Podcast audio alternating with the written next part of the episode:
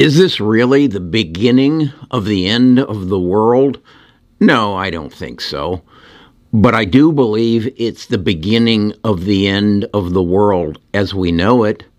I think some events have happened that are going to have some drastic results on the deglobalization of our world. And I'm speaking directly of the coronavirus and the Russian-Ukraine war. We have learned that what I believe the first president that spoke about globalization was Bill Clinton, and how we would create an interdependency and an intersupport for the world, and the populations of the world would grow collectively.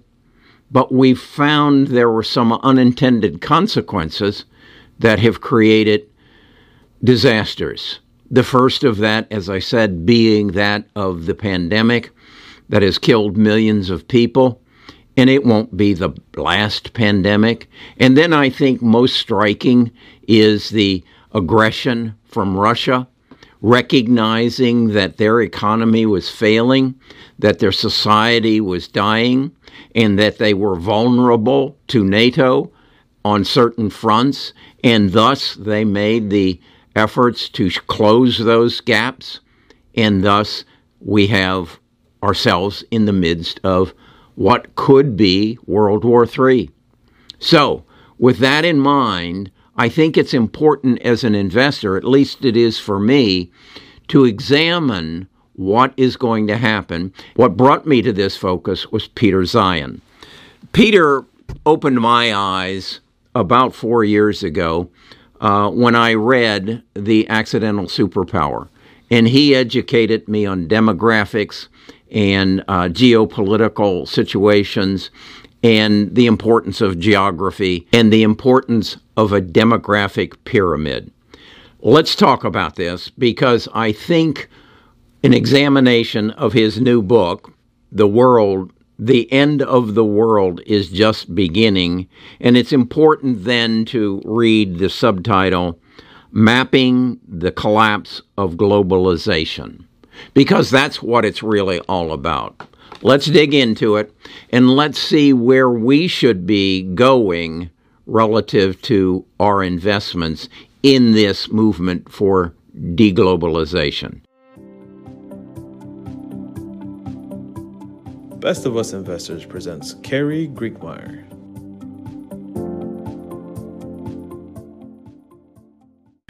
First and foremost, Peter explained to me in The Accidental Superpower, and then again in his new book that just becomes available this next week, that demographics are the key to the growth of any nation, in that you have children the age of 0 to 20 who are a pure drag on the economy. They have to be fed, they have to be educated, they have to be housed. They don't pay taxes, they don't produce goods. But once they reach 20, they become taxpayers, they become the biggest source of consumption of products and services, and they are those people who support the economy that will grow. Once they turn 41, they become the workforce that pays most of the taxes, and they have moved their children out of their house, so they become investors, and they reduce consumption. So the 20 to 40 are those that consume. The 40 to 60s are those who finance the consumption and also add to the tax base. And then once you get from 61 and above, you get into retirement. You get to where they become a drag on the economy through either pensions and or Social Security. They have failing health, so their health care costs go up, which then become a burden on your society, and they become, much as the 0 to 20, a negative effect on the economy. You add to that the fact that people are living longer, and it becomes more and more important that you have this pyramid. Well, what we've learned and what Peter brings to our attention in The World, The End of the World is Just the Beginning, is that there are some countries in the world who are upside down. Japan is probably the worst one of it. But it goes on to include Korea, Taiwan, Germany, yes, Germany, Belarus, Russia, Italy, Belgium, and China. And the biggest concern, in my estimation, is two, and that is Germany and China. Let's first talk about Germany. Germany is dependent on Russia for oil and gas. That's how they heat their homes. That's how they power their vehicles. Yes, we're going to EVs, but will it get there soon enough? Will Germany make it through the next winter without coming to some agreement with Russia? This is a major concern. This could be the failing of NATO. That then accelerates the speed of deglobalization and brings everything back to more North America as far as we're concerned. The other element is that of China.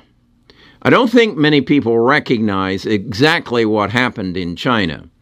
China has basically been financed by low interest rates and our demand for products, our willingness to give up our manufacturing for cheaper prices.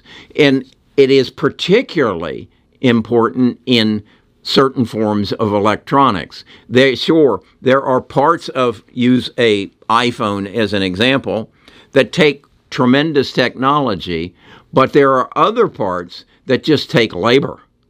And as that labor became more expensive in the United States, we farmed it out. We now have some companies that are totally dependent on China and other countries for the manufacturing of our goods. So I, as an investor, have to look at that and say, where do I want to put my money to avoid the exposure to what I think is going to happen as a result of deglobalization? Why is China in such particular bad situation? Well, first of all, they had the one-child policy, and that ran from 1975 through 2015. So they have a shortage of young people, particularly young girls, which adds to their future problem of creating a younger base. What also happened, even though they have abandoned the one-child policy, as you moved people out of the country and into the city, into smaller confines, and we learned this from Japan, they have fewer babies. And that's the issue they have. The other issue they have, they are totally dependent on other people for their energy and for their food. If China has a breakdown, and China is probably going to be the biggest victim of the Russian-Ukraine war, it could, if their energy is cut off and their food is cut off, China's economy could collapse within the next 5 years. Now you add to that the United States and much of Europe saying we want to limit our exposure to China for obvious reasons. You now have, who are they going to sell their goods and services to? If we no longer buy our flat screen TVs and our iPhones from China, and we move our manufacturing to areas like Mexico and South America, what happens to China? This is important, and this is what really Peter's book focuses on, is that we are going to pull back. We are even going to probably no longer be the police force of the high seas. We have the Navy that basically keeps trade open around the world. Again, if we deglobalize, that comes to a halt. So, as an investor, I need to look at my portfolio, and if I accept the fact that deglobalization is going to happen, I need to look at my portfolio and say, where am I exposed to this change? Am I negatively exposed, and where am I positively exposed? I would say if there is a collapse as a result of Germany's alignment with Russia and NATO fails, we need to look very seriously at any European stocks that we have. If China collapses and I own China stocks, they're going to become next to worthless. That brings to question Tesla. And even more important, that brings to question Apple. Apple is totally dependent for the manufacturing of their iPhone on China. So Peter is of the belief that the next new iPhone that you will be offered from Apple will be the last iPhone that you will be offered from Apple until they move their manufacturing away from China. That's pretty stark. I own quite a bit of Apple. I'm up substantially on Apple. I've been up higher on Apple, and I would hate to bail out on it too soon. But I understand what Peter is saying, and I understand that Apple is in bed with China as Elon Musk is in bed with China, and they're exposed. We just heard Elon make a statement recently about he's bracing for some very tough times.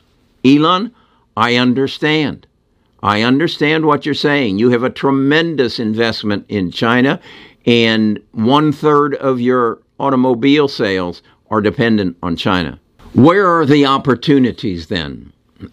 I'm going to beat this drum again. Genomics. As the world moves into this deglobalization, the need for energy and food will become paramount. The United States makes more energy and food than they need. The United States makes the cheapest energy, and that means gasoline as well as electricity, than any place in the world. The United States is the most proficient at field crops, making corn, making wheat, making food for its citizens. In fact, it makes 33% more than what it has needs for. You add to that now the technology that is coming into the agri-field through genomics and then through artificial intelligence and facial recognition. What do I mean by facial recognition? How does that work on the farm? If you put onto a tractor a facial recognition device that recognizes the difference between a weed and a crop, and then delivers either fertilizer or weed be gone as it goes down the field, you now have improved, they're projecting, the production of crops by 250%. We already make 33% more than what we need. And they are projecting through genomics and through facial recognition, we will increase the crop output in the United States by 250%.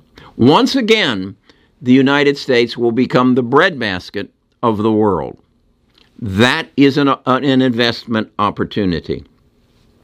We are going to bring manufacturing back to the United States. We can't do that if we bring back or we depend on workers as we have in the past. We've proven that.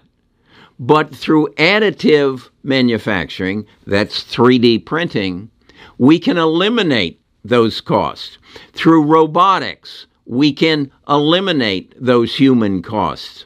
Not only the cost of the labor, but the cost of the maternity leave, the cost of the health insurance. So as an investor, I look for investments like 3D printing that will help me participate in the deglobalization of the world. As we bring our involvement in, and as countries who aren't as fortunate through demographics and through protected borders, our defense system has to be improved.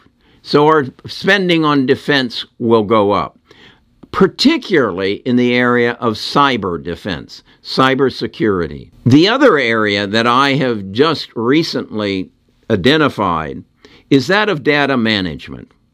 We have witnessed the efficiency of good data management, and we have seen that in the growth of Google, Amazon, Microsoft, Facebook.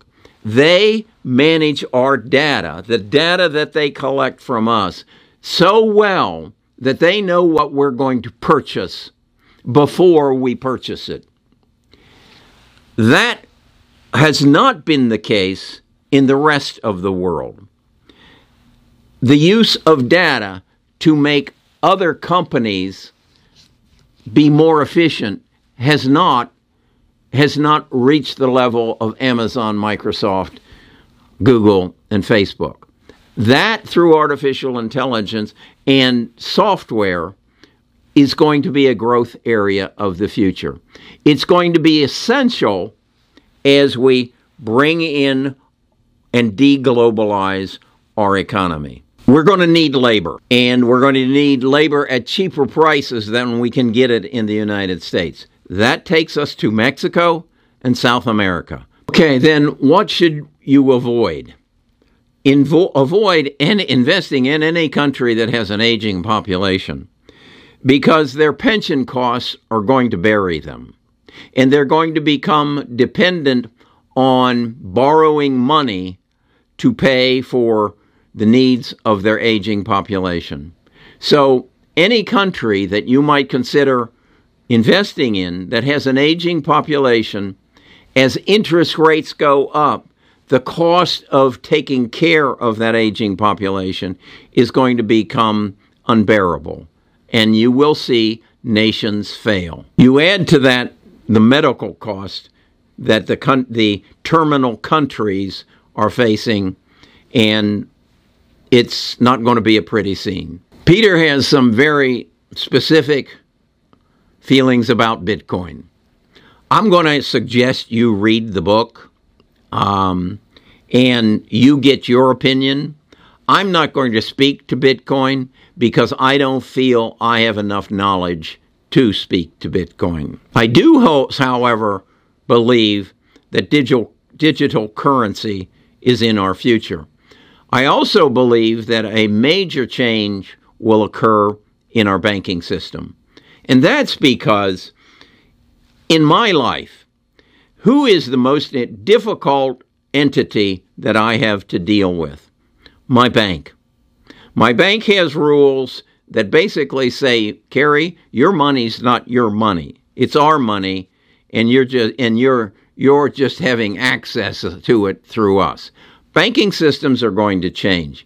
Digital currency is going to become a part of my future. I know that. So I want to invest in that as well. I'm going to put a link in the description to Peter's book. I'm also going to invite you to join me and let's talk about this. This is probably sum total the most important investment situation that you're going to face in the next 10 years. And if you don't understand it, and truly, understanding something only really comes when you have a community that you can sit with and talk about and exchange ideas and exchange information. And this is just going to come so fast and furious that I believe a community is the best answer. I use that through my tribe. I have a Discord. I want to invite you to come take a look at it. I'm going to send those of you who are on my email list an email explaining it in more detail in the future.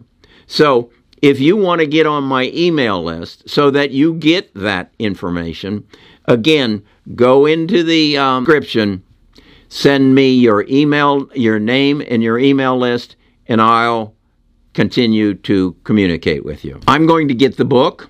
I'm going to read it. Actually, I've already ordered it on Audible. I'm going to listen to it. If, in fact, it is what I think it's going to be, I will buy a copy of it, as I did with this, and read it with the Audible going on in my ear. So that's my take on the beginning of the end of the world, the deglobalization of our economy, the world's economies.